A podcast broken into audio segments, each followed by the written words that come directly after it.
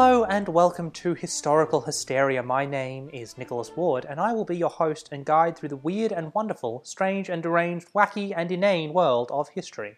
As British novelist L. Hartley once wrote, the past is a foreign country. They do things differently there. History is often a whitewashed mess, where each subsequent generation looks back on the absolute bonkers insanity of the last and just goes, nah. Then scrubs out all the weird fetishes, wacky slapstick, inane stupidity, and drunken foolishness, inconvenient truth, and all around weirdness that has existed in every culture since the beginning of time. The popular imagination always tries to conform history to a mass delusion of a mythic past. Through this podcast, I will try to peel back the paint and reveal the dark, dirty, ridiculous, and amusing side of history and its characters. We will be getting into the down and dirty, the nitty gritty, unvarnished single truth of human history that is. As stupid and ridiculous as the world is today, it was just as ridiculous yesterday. So, over the next weeks, months, and hopefully years, you and I will explore the weird and the wonderful of history's myths and misunderstandings, that which is forgotten, scrubbed, sanitized, or otherwise misremembered or not remembered at all. We will be covering it all. I aim to try and see history through the eyes of those who lived, to bring proper perspective to what is so often treated as an alien or foreign thing. And together, you and I will peel back the paint and gaze at history and its truly flawed wonder of just bonkers insanity. If you like the weird and the wonderful, the did you know facts and figures to startle your friends with, this is the podcast for you. Did you know, for instance, Hitler had a scat fetish, and that Mao never brushed his teeth. It's true.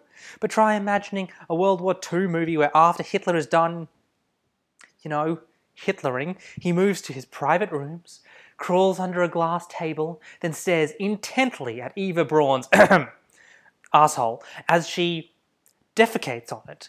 Because that is something he genuinely did while also tweaked out of his mind. Because Oh, right, he also had a massive meth habit. In fact, not to give up too much in my intro, but Hitler was possibly one of the most drugged out leaders of all time and regularly used cocaine, opiates, hormones, amphetamines, and steroids, often all at once.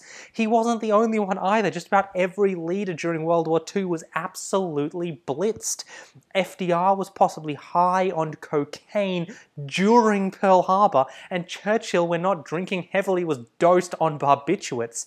The Soviet British alliance was only hammered out in 1942 after Stalin and Churchill got wasted together because drunken morons have shaped so much of human history. The signing of America's Declaration of Independence was a massive drunken piss up, as was the Boston Tea Party. The Bolsheviks almost lost the Russian Revolution in 1917 before it had even started because their entire army stopped to get drunk in the Tsar's wine cellar. And Andrew Jackson once had to flee the White House through a window, not from an insurrection, but from a drunken, out of control party that he had started.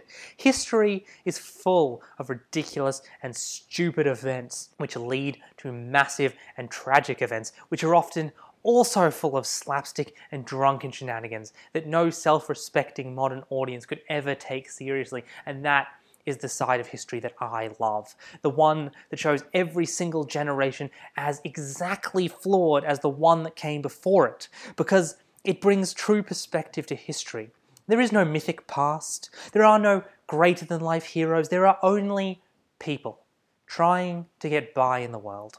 Through this podcast, I aim to provide two things First, breakdowns of individuals and events, deconstructing their myths and bringing perspective to the past. Second, I want to reveal and revel in the lesser known side of history, those fascinating people, places, and things that have been forgotten or lost by the popular imagination.